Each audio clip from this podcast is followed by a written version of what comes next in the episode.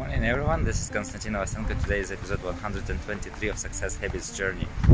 And today I wanted to talk about timing. And actually right now the weather is getting worse. And uh, actually not every day you want to swim so much. And maybe you had not very good night. And you think okay maybe I'll sleep a bit longer. And I, I don't want to, to do something. But uh, actually the habit is there, the habit helps. And uh, this is why I wanted to talk about timing and timing is very important especially in business and any projects and uh, also in things that we uh, decide to do. So timing is important because let's say starting something and doing morning exercises waking up early it's a lot easier to do in, during summer.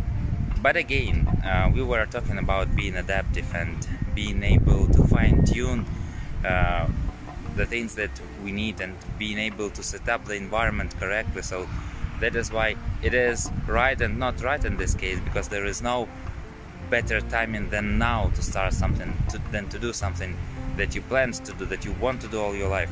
So that is why uh, small steps we were talking about small steps a lot of times.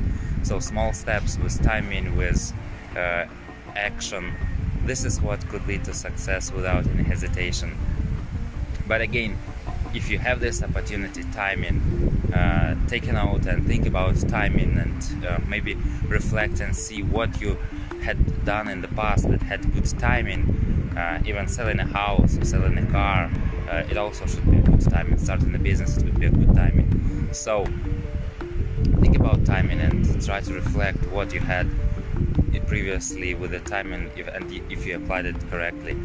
And never hesitate to start what you planned right now, especially something for your health. Have a great day and see you tomorrow. Bye bye.